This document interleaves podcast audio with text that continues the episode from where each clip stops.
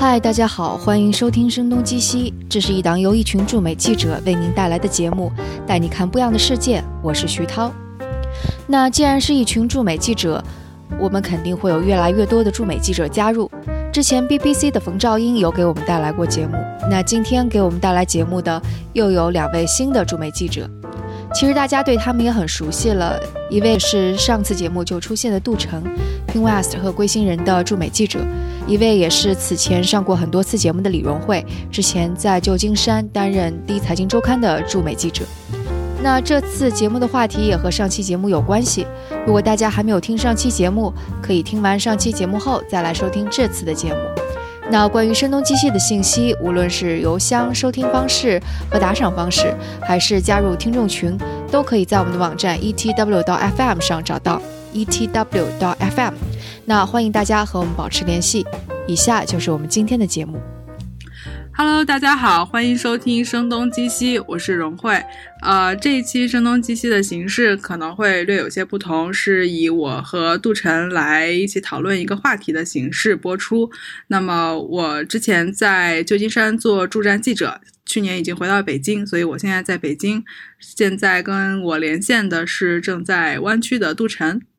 Hello，大家好，我是杜晨，我是科技媒体 Ping West，还有公众号“贵星人”的驻美国记者。我们今天想要讨论这个东西，应该是跟上上周末在美国发生的这个连续两起枪击案，然后以及包括后面可能会有一些后续的这种类似的这种事故吧，然后所引发出来的一个可能跟互联网或者说跟科技有关的一个问题，就是说这些枪手他们在作案之前都会。越来我们会看到越来越多的这样的人吧，他们会把自己的这个作案前的宣言书，然后甚至是把这个作案当时就会用手机打开一个 Facebook 直播，他们会把宣言书还有这样的直播链接会发到一个网站上，对，这个网站叫做 A Chan。就是我们今天想要讨论的这个话题，其实就是这些网站，包括像这 A Chain，可能它是其中一个网站，然后可能类似的像 Facebook、像 YouTube，然后包括就是背后为这些网站提供服务的，也是这次这个事件中争议的一个焦点，一个网站叫做 Cloudflare，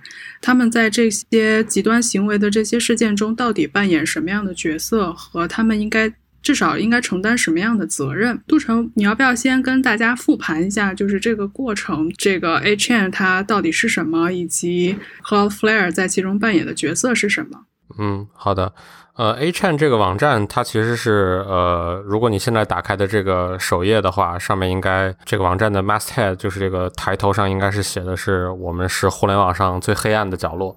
他们的这个对自己的形呃形容应该是，我觉得是比较准确的。呃，H&M 目前上应该算是美国或者说全全世界亚文化的这个算是一个比较硬核的这种亚文化的这种版本的一个社，算是社交网站或者说叫论坛吧。呃，有点类似于 Reddit，有点类似于贴吧的这种性质。他们都是在网上，你可以开一个新的帖子，然后。然后下面可呃会有人对你的帖子做出一个评价，对，然后就像刚才说过的，最近的这这么几起这个大规模枪击案，他们的这个枪手会把自己的宣言书发到这个网站上面，包括在这个案发之后，然后 A Chan 上面也有一些网友会。呃，他们非常主动、活跃的去转发这些呃相关的这些新闻，然后他们第一时间会在网站上面发帖说，呃，你看，这是我们的人，就是他们认为这大规模枪击案，他们认为这些仇恨犯罪、这些种族呃以种族屠杀为这个目的的东西，都是他们应该做的。然后现在 A Chan 的网站上面已经聚集了大量的这种持有这种观点的用户吧，算是对。这个可可可能说起来比较复杂，因为它呃最初并不是一个这样的网站，但是最后呃相当于经过了几年的这个发展的历程，然后它的这个这个网站上面的一些极端化的内容越来越多，然后它也成为了很多普通人，特别是美国白人为主吧，就是这些年轻人在网上，然后他自己极端化的一个温床，相当于。然后这件事情之后呢，就是可能我们需要一点给大家一点背景信息哈，就是在美国这个这个特别是科技行业引起一个比较大的争议，就是呃它的这个 CDN 服务商叫 Cloudflare 这个公司，很多人就在说 Cloudflare 为什就是应该取消对它的服务，但是一开始其实 Cloudflare 的 CEO 他应该叫 Martha Prince。他当时的回应是说，一个公司呃不应该有这么大的权利。我看那个杜晨在文章里面也写到了。我觉得我们要不要先告诉大家这个 Cloudflare 是什么？嗯，Cloudflare 它是这个目前全球呃。最知名的这个 CDN 服务商之一吧，然后 CDN 它其实就是内容分发网络的这个意思，英文全名叫 Content Delivery Network。简单来说，它的目的或者说它存在的价值，就是说任何一个用户在世界上的任何一个地方，他在访问一个网站的时候，都能够呃用最快的速度。呃，浏览到这个网站上面的内容，然后这可能就需要说，万一这个网站本身在世界上的另外一个角落，然后这个中间的这个呃物理层级上的这种呃网络或者说拓扑结构比较长吧，可能这个网站就没有办法很快的打开。呃，CDN 的目的或者说它的存在的价值就是这样，然后它可能在全世界各个地方都会有一些呃有大量的这种服务器，然后来呃来呃简单来说，可能就是对这个网网络上的内容进行一个缓存。对这个资料进行一个转发，然后让让这个内容显示的更快。然后现在可能全球有非常多的这个呃非常知名的一些网站都在使用 Cloudflare 的 CDN 服务。然后它的这个 CDN 服务同时还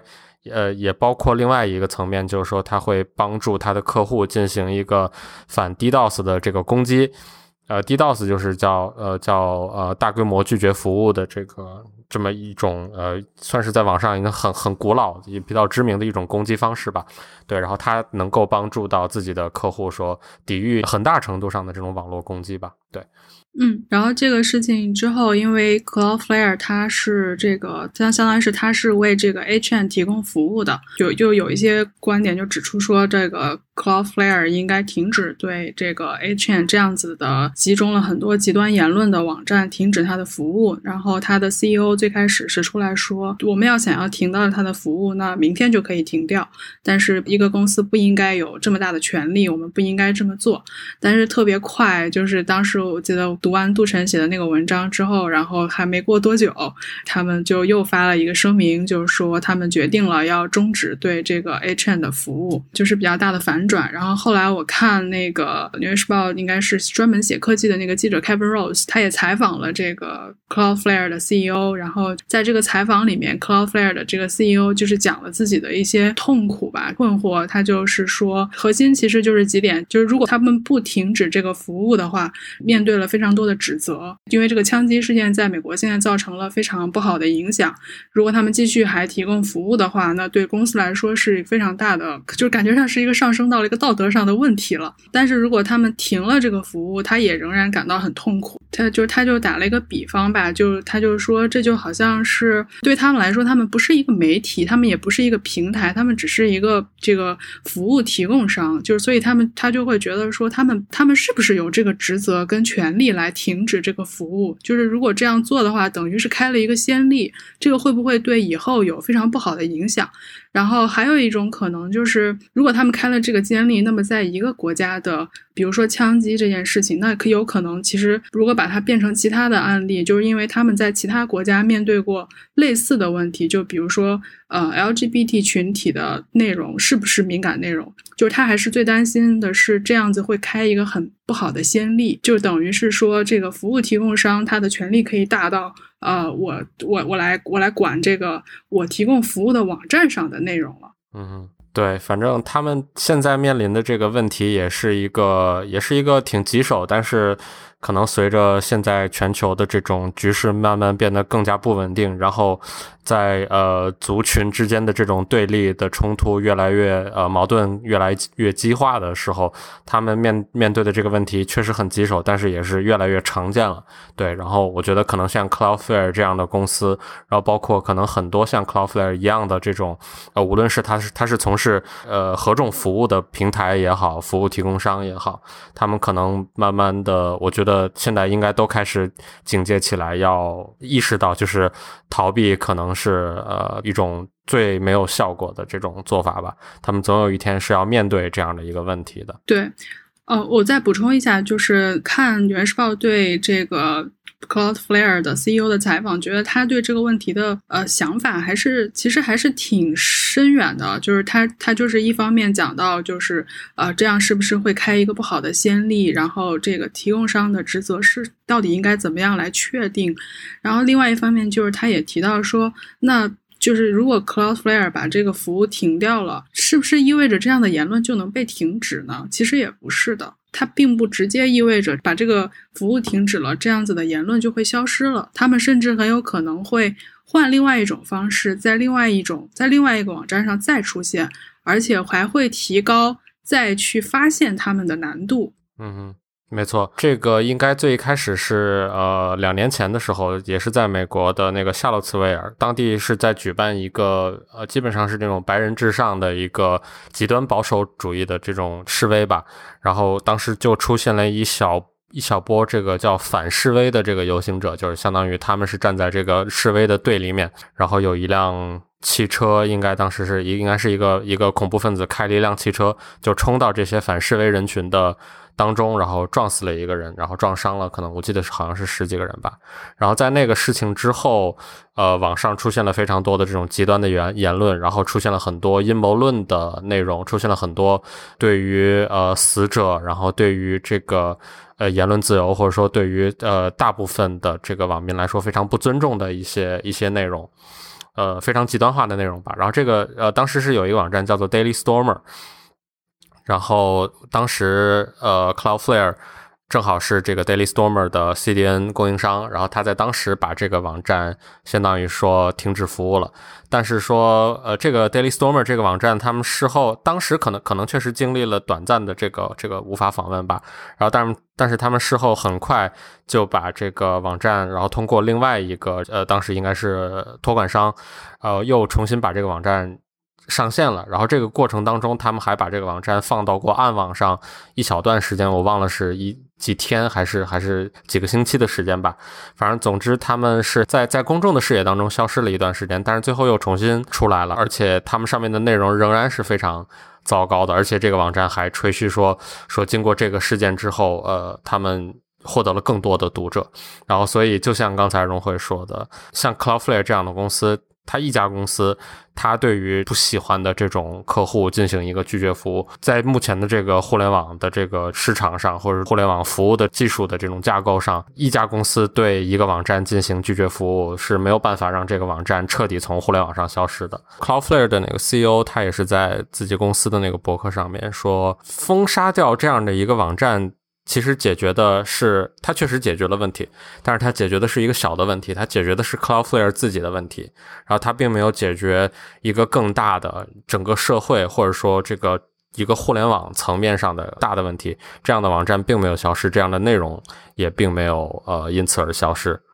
我看《纽约时报》的那个 Kevin Rose 打了一个比方，就是他是引用那个新西兰的总理当时在就新西兰枪击案的那个事情的表态的时候，就是他打了一个比方，我觉得还挺准确的。他就提到说，这个其实应该是就是提供了这些内容的网站来承担责任，他们已经是这个时代的 publisher，也就是说，他们已经是有媒体跟出版的这个。这出版打引号的，就是一个新的形式的出版，他们已经是这样子的载体了。然后发生了这样的事情，应该让他们来承担责任，而不是让邮差来承担责任。我觉得就这个邮差，就是打比方是这个 Cloudflare，就是还是蛮准确的。本身这个 A Chain 这个网站，他们不承担责任，他们也不对自己的内容进行管理，或者是说他们对这个网站上呃充满了这种恶意的言论没有作为，导致了就是现在等于是说是由服务提供商开始来承担责任了。我觉得它反映的就是，就像就像刚才杜晨说，这个 Cloudflare 的 CEO 提出的说，这个其实它是一个更大的问题，就是互联网整个它这个服务的层面里面，它有好些个角色。那像 Facebook、像 YouTube、像像 A Chain 这样的网站，他们是直接跟用户、直接跟消费者面对面的，在他们不承担责任的情况下，现在等于是把这个责任转嫁给了服务提供商。有一篇文章就提出了一个。讨论就是那个讨论，就是说，哎，为什么 Facebook 跟 YouTube 他们删除，比如说恶意言论、删除恶意视频的时候，大家会鼓掌叫好，这会称赞这些公司有责任心，会用一种比较积极的态度来面对他们。但是像 Cloudflare 这样子的网络提供商，当他们把服务中断了之后，会引起这么大的讨论。我觉得这一切应该可以从还还是从这个 Cloudflare CEO 的他这篇博客里面说吧，它里边分了几个几个方面去去讲。然后关于这个法律规则的这一个方面，他在里边提到说，他们对于扮演这个内容的仲裁者，或者说就是哪个网站。什么样的网站该被呃下呃下线？什么样的网站应该停止服务？不应该停止服务？他们对于作为这样的一个仲裁者的角色感到其实感到非常的不舒服。他解释说说。这样的一一种状况，并不是因为美国宪法的言论啊、表达，还有结社自由，并不是从这个宪法的第一修正案上面引引申出来的。因为 c l o u f a i r 它本身是一个私营的公司嘛，这样的公司它是不受这个宪法第一修正案的这种约束的。这就是为什么我们会看到很多的这种私营公司，然后它可以选择给一些政客去，呃，他们在他们选举的时候给他们一些募捐，给他们投资什么之类的这种。这是因为私营公司它。并不受到这种第一修正案的这种约束，然后其次他还说他们的这个主要的客户群体其实是在美国境外的，这个相当于美国宪法就是不管用了，也就是说，呃，他们做出这个对 A 站停止服务的这个决定，跟这个呃所谓的言论自由其实一点关系都没有。呃，他解释说这个原因其实是在于他们是一家公司嘛，它不是政府，它作为一家公司，它再成功，然后它也不应该也没有。理由没有政治上的或者是法律上的这种合法性，去作为一个内容的仲裁者去决定哪些内容是好的是坏的，是应该下架不应该下架的。对，然后其实我觉得在面临这样的一个情况的时候，他们可能呃就是从。Cloudflare 的这个运营者的角度，他们可能会想说：那为什么没有一个现行现行的这种法律，没有一个行政命令的这样的一种方式，就通过更合法的这种方式去对这个事情做一个解决？呃，是不是因为呃所有的这些就是其他的这种参与方，呃，来自政治圈的，然后来自来来自于立法，来自于行政，来自于司法部门的这个。呃，他们的不作为，然后导致了所有的这一切，最后的这个裁量的这个权利被移到 Cloudflare 的身上，所以这其实是一个，确实是一个挺值得关注到的一个现象吧？对，其实这个话题会让我感觉是它跟之前包括这个播音的那个事故，包括这个扎克伯格去国会那个呃监证就听证会啊什么的，它暴露的问题其实是一样的。这个 世界的发展的速度跟互联网所反映出来的人性的。这个复杂程度和它向前发展的不可控性，已经充分的暴露出了已有的，不管是监管还是大家对于这件事情的这个怎么说呢，就认知，已经就是完全超出了这个已有的水平。所以他就他提出了很多新的问题，而且大这个是这些新的问题是大家不知道该怎么解决，只能是在各方都在讨论这些事情该怎么办。对，就就有点像那种摸着石头过河的那种感觉吧。呃，服务商他就是最最粗略的来分，就是一个是直接跟用户、直接跟消费者见面的，像 Facebook 呀、YouTube 呀，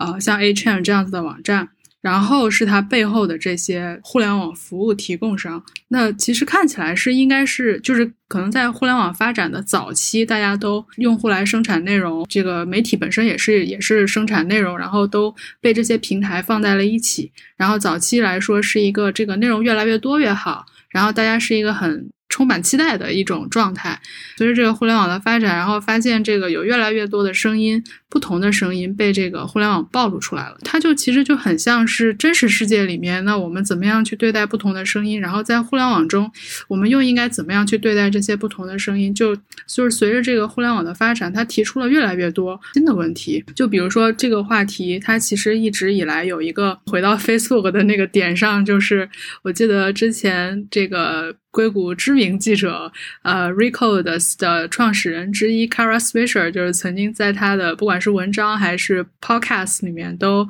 呃言辞的提出，就是 Facebook 它的商业模式就是媒体的商业模式，它做的事情就是媒体做的事情，所以它必须要承担一个媒体应该承担的责任。就是存在争议的一个点，就是扎克伯格一直说我们是一个平台，我们不是一个媒体。因为一旦他说他自己是一个媒体了，那这个事情性质就变了。嗯，是的，就从 Facebook 的这个角度来看吧，就是我觉得这个可能是完全是要看不同的这个参与方从他们各自不同的这个角度所看到的这个事情是不一样的。每一个人在看一栋大楼的时候，看到的都是它的不同的面，没有人能说真正看到一个完全的这种样貌啊。从这些。呃，网站的运营者，他们自己的角度来看，他们运营的是一个平台，他们做的是一个产品，在很大程度上是呃对这个自己网站上面的内容不负责的，负很很少很少的一部分的责任吧，就是指呃通常是通过他们的这个用户协议、用户条款里边去体现的。比方说，我是平台，我网站上一共有 A、B、C 三个用户。然后，如果 A 的行为侵犯了 B 和 C 使用这个网站的感受或者说权利的话，那我有理由对这个 A 进行一。打击或者说呃对其取消服务吧，但是说可能在这个作为一个 Facebook 这种尺度的这种规模化的这种呃平台来来讲，他可能会觉得说，那网络上的这种一小部分内容，它是不是真正达到了一个能够影响到他网站上所有用户的这种水平？我觉得可能从他们运营者的角度来讲，他们是倾向于不同意这样的观点的。当然，我们无论是我们作为记者，或者说我们作为普通的用户来讲，我们可能有呃。不同的这种呃，对于这个事情的一种看法，但是总体来讲，他们的这些行为是体现出他们并没有觉得我的大部分的用户，然后被一小部分人的言论、一小部分人使用这个网站的方式被影响，他们并没有这样觉得。然后他们在对一个呃用户，或者说对于一个就像 Cloudflare 这样的呃 CDN 服服务提供商，他在对一个网站。决定呃停止他的服务的时候，他同时也要考虑，就是说我们是不是抹杀了这个呃言论自由这个东西。Cloudflare 可能会觉得不是，但是 Facebook 的话。那如果他将自己视作是一个平台的话，那他就需要去担心，说我我在封杀掉一个用户或者说一个群组一个页面的时候，我是不是侵犯了这些人在网上表达自己的言论或者说观点的一个权利？因为如果他们将自己视作平台的话。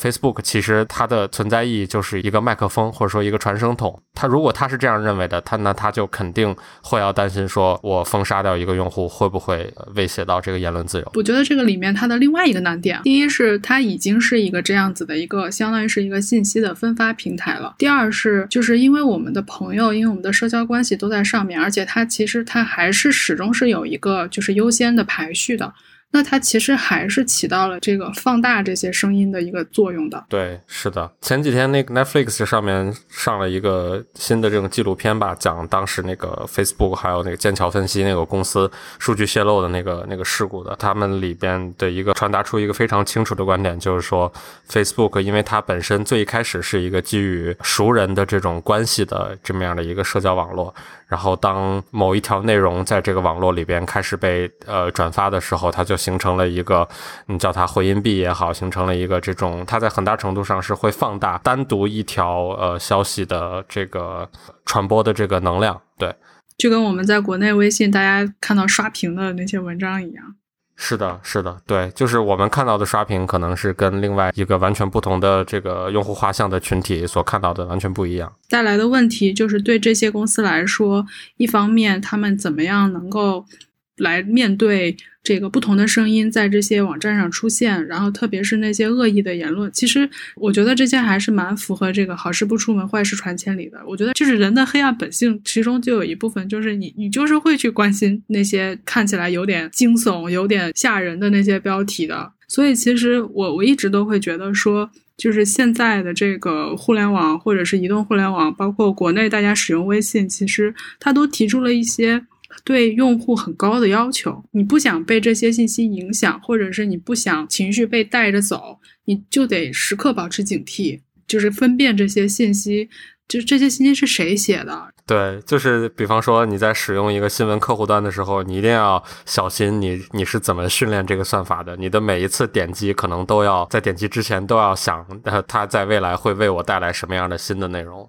对，因为它还是那个问题，就是互联网抹平了一切，然后它它在很大程度上影响了媒体的这个生意，这个这个商业模式，可能在美国还现在稍微好一点，因为我看那个《纽约时报》的这个付费订阅率其实是在上涨的。它带来的问题就是那些曾经帮我们做信息把关人的那些可信赖的媒体，他们赚不到钱，他们没有办法生存。不能说绝对哈，他们当中的很多人就是慢慢会变成跟互联网上的每一个人都可以发声的人是一样的了。大部分的用户就属于你看到的新，你看到一个消息，你看到一个新闻之后，你不知道该相信谁，或者就是你就全信了，或者就是你不知道该相信谁。我我自己就是一直会觉得说，呃，就是看这种新闻，就是得要那种保持高度敏感性。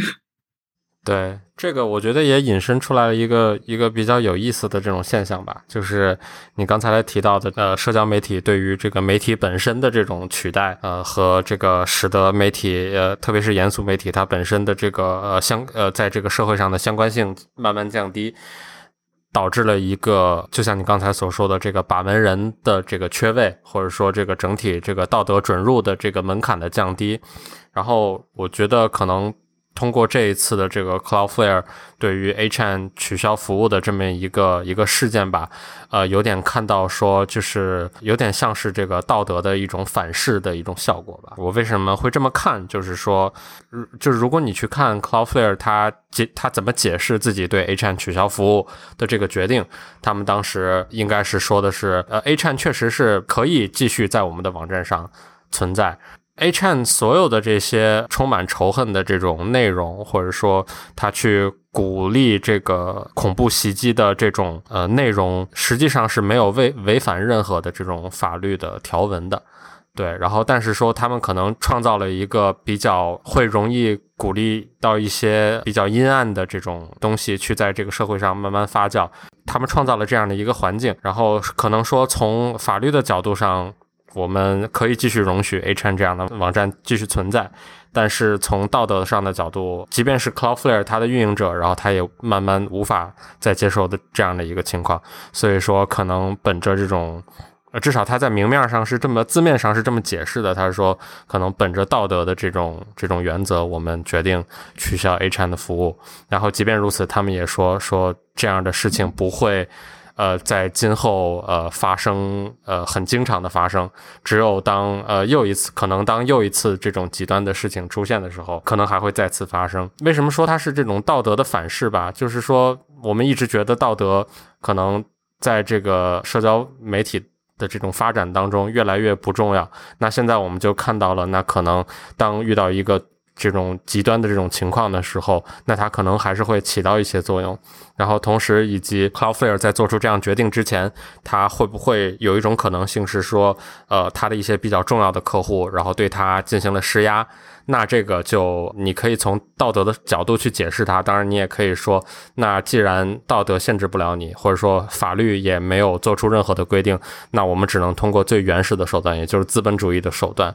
通过市场的这种力量去逼迫你这个平台做出你的呃应该做的，或者说嗯施加压力的人认为他应该做的这样的一个决定。对我，我觉得就。就是为什么前面提到大家就是可能作为普通人要提高自己的这个所谓的叫做媒介素养的这个点，就在于就是接着杜晨刚才说的，我觉得就是两块儿，一个是呃，因为扎克伯格在听证会的时候，记得他提了一点，就是说 Facebook 会就是现在 Facebook 所面对的这个整个这个挑战，他们可能会需要花五到十年的时间才能相当于是有一个比较成熟的解决方案。有一些讨论就是当然就是抓着这一点就在说。五到十年，那这五到十年之间该怎么办呢？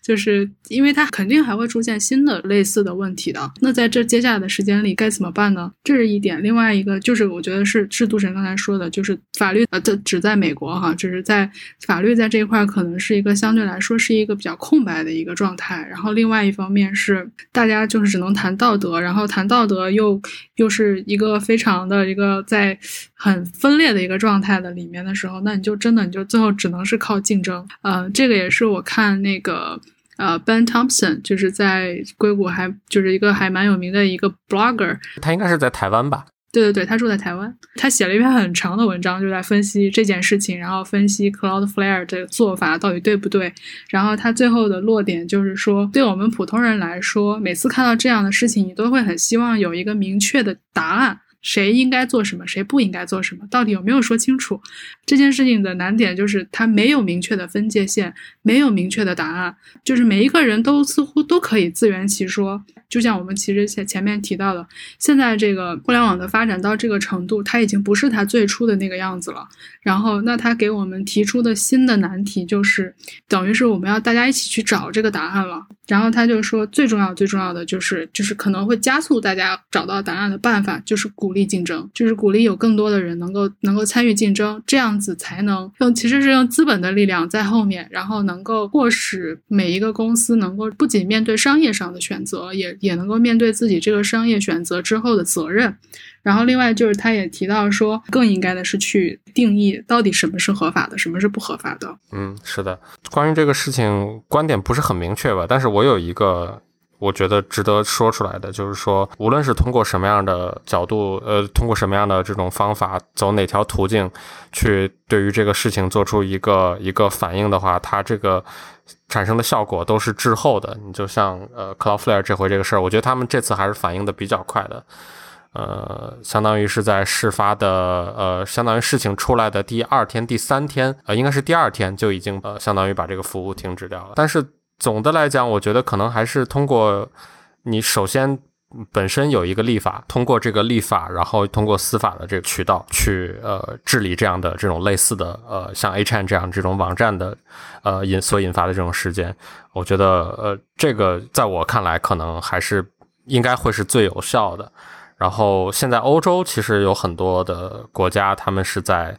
是在做类似的这样的这种事情吧。然后比方说他们会，比方说就像你刚才说的，对这个 Facebook 或者说 YouTube 这样的平台，各自认为平平台性质的公司，会对于他们有一个这种新的这种定性。然后以及他们会说会给这个 Facebook、YouTube，然后以及像 Cloudflare 这样的这种 CDN，呃，处在这个互联网服务层不同层级上的公司，赋予他们不同的这种定义，然后对于他们的义务也做出不同的定义，以及会不会说呃有一个明确的法律出台，以后再发生类似这样的这种事情的时候，我们就可以照着这个。法律的条文去直接说这样的行为违法了，然后我们可以通过这种呃司法手段，通过行政命令去直接告诉 CDN 说有法可依，你必须要对这样的一个网站进行一个下架的动作，或者说对于 Facebook、YouTube 这样的平台性质的公司，告诉他们说你们网站上面现在有一条贴文或者有一条视频，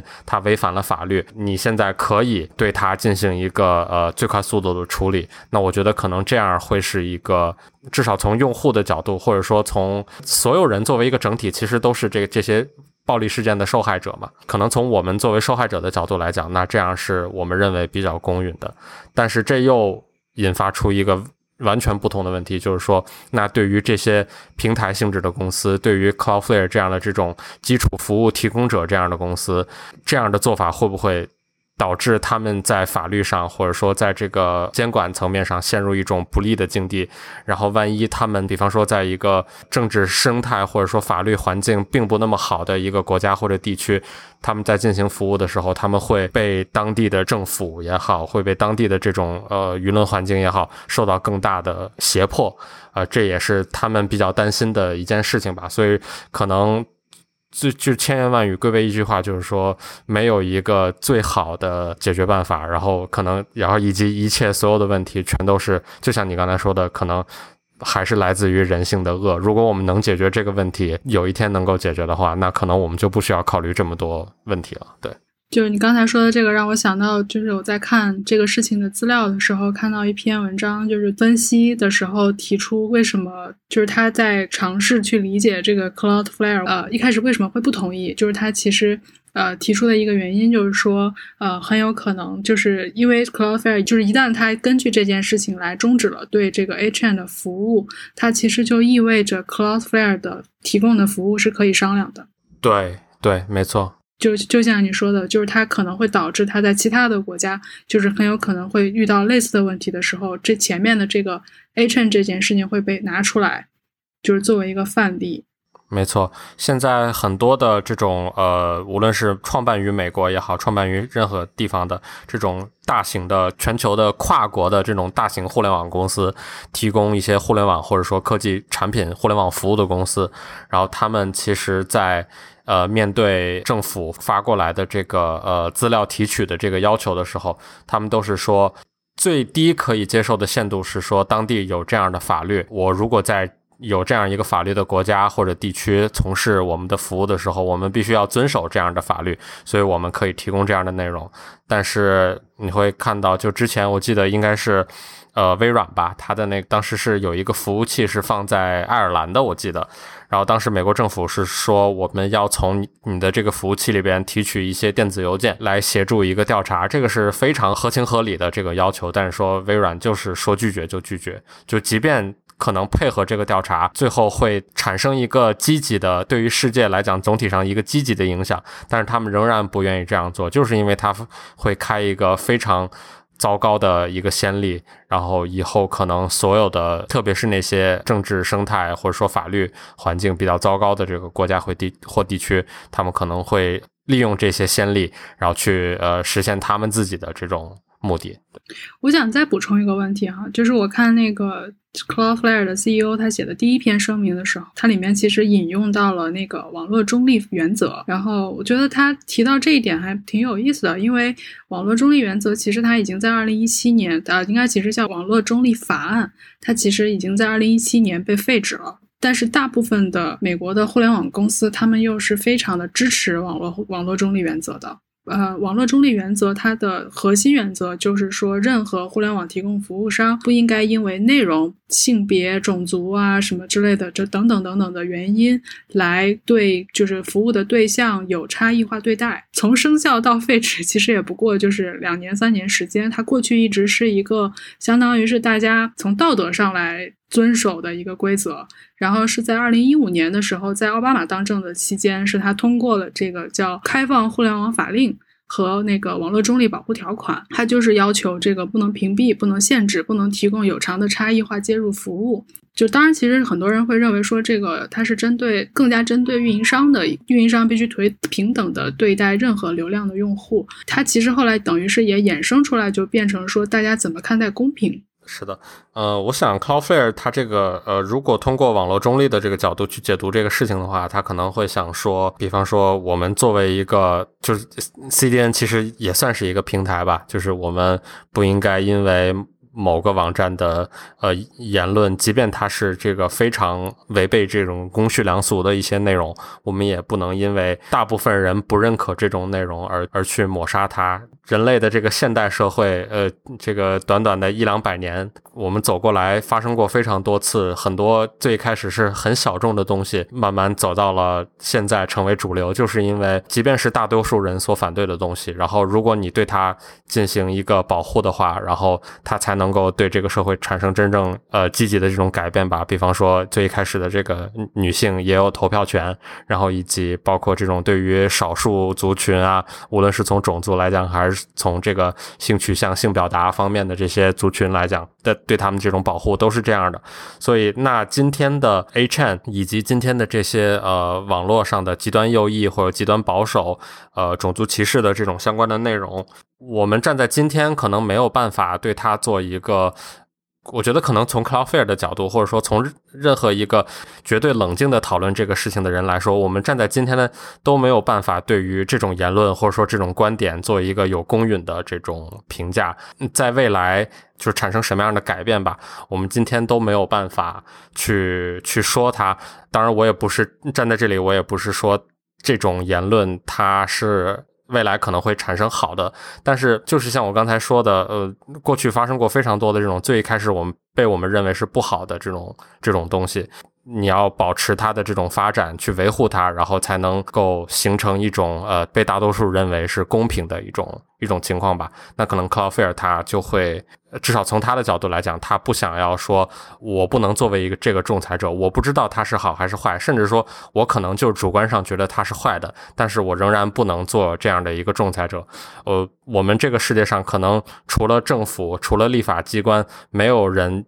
有足够的呃合法性去做这个仲裁者，转过来又说网络中立这个东西，那它可能我们就拿网络中立这个东西来说吧。其实你刚才说科技公司支持它，支持它的其实主要的是呃在网络上占用流量比较多的、提供终端服务的这个大公司。那其实像你刚才说的，呃，网络运营商本身他们可能其实是反对这个网络中立原则的，因为这个与他们最大化收益的呃目的其实是相违背的。那么对于 Cloudflare 来说，封杀像 A chan 这样的网站。呃，在目前来看，可能对于它的这个呃营收来讲，不会带来非常大的这种影响。但是，那未来如果这样的先例已经已经有了，那未来我们每次遇到一个大多数人不同意的这种网站或者说内容的时候，我们都要对它进行一个封杀。那这对于服务的提供者来说，对于像 Cloudflare 这样的平台来说，那是不是对他来说是一个是一个好的结果？我觉得他可能。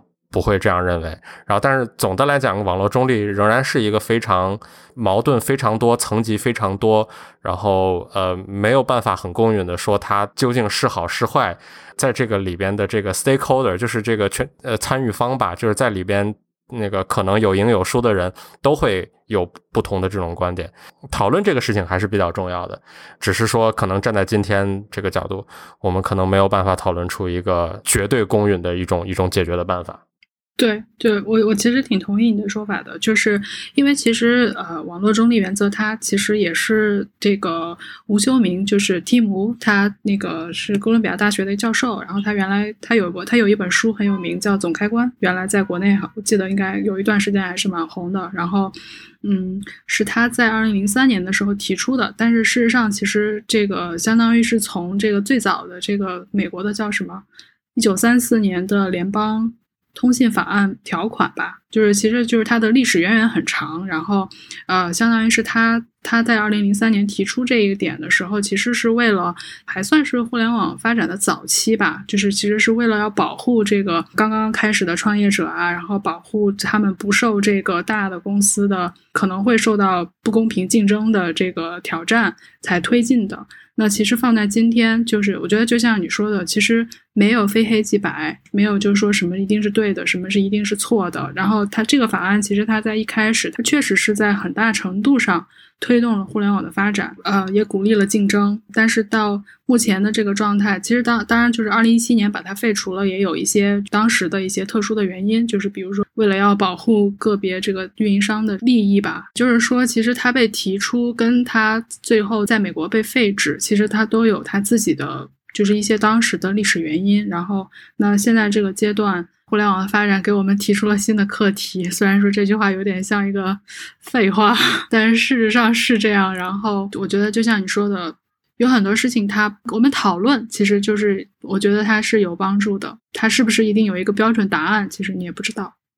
对对，是的。网络中立这个东西，就像你刚才说的，它最一开始是基于一九三四年通信法案，然后它其实网络中立法其实是在一个比较陈旧的这种，在当时。呃，电话都没有很多，然后可能很多主要是这种什么电报啊之类的这种，呃，是可能是当在当时呃科技含量最高的一种通讯方式，是在那样的一个时代上，呃呃形成的一个一个法案。这么来看的话，就是说这个网络中立它里边规定的一些东西，它其实是强行在用这个一九三四年通讯法案的这个里边的一些形成的一些术语，或者说形成的一些概念，去套用到今天的电信运营商，然后。互联网服务公司，然后以及终端用户的这个头上，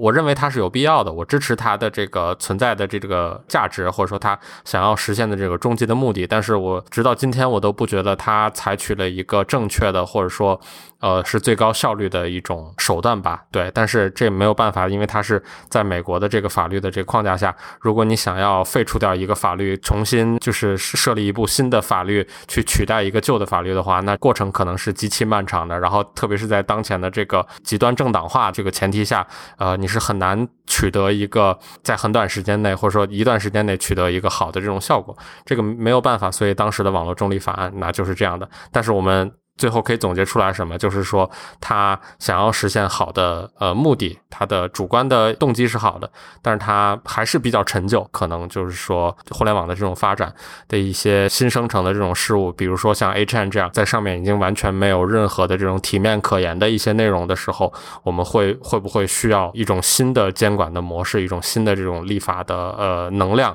对它形成一个有效的压制，这个可能还是要继续观望吧。最后这一点，就其实也是看到一些文章，就是也在说，认为 Cloudflare 应该承担责任的，就是说，那既然这个面向消费者、面向用户的终端平台什么都不做，就是不仅什么都不做，还 promote 它，就相当于是他们主要就是这这些东西。那说，那这个时候就应该这个网络服务提供商来承担责任了。就是意思就是说，他们也不能完全认为自己就没有责任。嗯，这个东西其实是我觉得可能最后还是要落到资本主义的这个核心的这个观念，落到很多人的骨子里的这种观念里边吧。就是在我们有行政手段，在我们有法律的手段的时候，我们该不该用道德这种最后的解决手段去解决问题？那如果说我们要把这些像 A 站这样的这个网站的这种处理它，或者说扮演裁判的这个角色的人，我们要把这个角色交给提供服务的公司来看，那。呃，我们要政府，我们要议会，我们要司法部门的意义又在哪里？这个就体现不出来了。在一个资本主义的环境里边，你怎么能用道德去要求别人呢？这个是简直是滑天下之大稽的一个东西吧？对，嗯，就如果总结一下的话，哈，呃，Cloudflare 这次受到的压力、跟指责、跟要求，其实跟就是我们哪怕是在国内，其实生活面对的有一些事情，其实还挺类似的。我自己其实是觉得说，如果总结一下这个事情给我的启发哈，就最后聊一聊这个启发的话，我是觉得说，虽然说看似我们在讨论一个无解的话题，但是我觉得他给我的启发是 Cloudflare 的这个 CEO 他写的那就是那些文章，在分析他是怎么想这几个。他是怎么去想、去分析这个问题的？然后这个责任是应该是谁的？就是其他的媒体对这件事情的讨论，包括杜晨写的这篇文章，包括那个《纽约时报》的 Kevin Rose 写的那一篇文章，对。Cloudflare CEO 的采访，就是我会觉得它很有价值的地方是，当发生了一件这样的事情，各方就是这个事件中，Cloudflare 的 CEO 自己，然后媒体，大家应该除了说你要可能你有自己的立场，你会认为应该是怎么样把这个背后的思考呈现出来，对未来还是蛮有价值的。没错，没错，就是这样的这种无解的难题，就是必须要通过讨论的方式，无论最终能不能够达成共识，我觉得讨论可能都是，呃，会有会有非常重要的意义的。哎，其实我还想补充一个，接着我刚才最后说的那块东西吧，就是说，就关于电车难题的那个东西，你知道吧？就是一条轨道上有一个人，另外一条有五个人的那个。我们直到今天都，如果你把它就真的当做一个问题的话，直到今天我们都没有一个最好的这种解决办法。那可能站在一部分人的角度来讲，那可能就是让一个人死总比让五个人死更好。然后，但是从另一部分人的角度来说，每一个人的生命都是一条生命，那谁的生命比另外的人的生命不值钱呢？对吧？就是这样的一个感觉。直到今天，我们都讨论不出来一些东西，但是讨论这样的一种难题，我觉得会让大家变成更好的人吧。我觉得是这样。好，那我们今天就先讨论到这里。嗯哼，好的。啊，感谢杜晨跟我跨时区连线。好，关于这个话题，其实也还蛮推荐大家去阅读，就是杜晨在龟星人这个公众号上写的那一篇关于这个事件的报道。因为我们其实等于是一个衍生出来的一个话题。那其实前一期的声东击西有对这个枪击案跟禁枪，然后也有一些讨论，也欢迎大家去收听。另外就是我们提到的几篇文章，我们也会在 show notes 里面给出链接。好的。那今天的声东击西就先这样，嗯，拜拜，拜拜。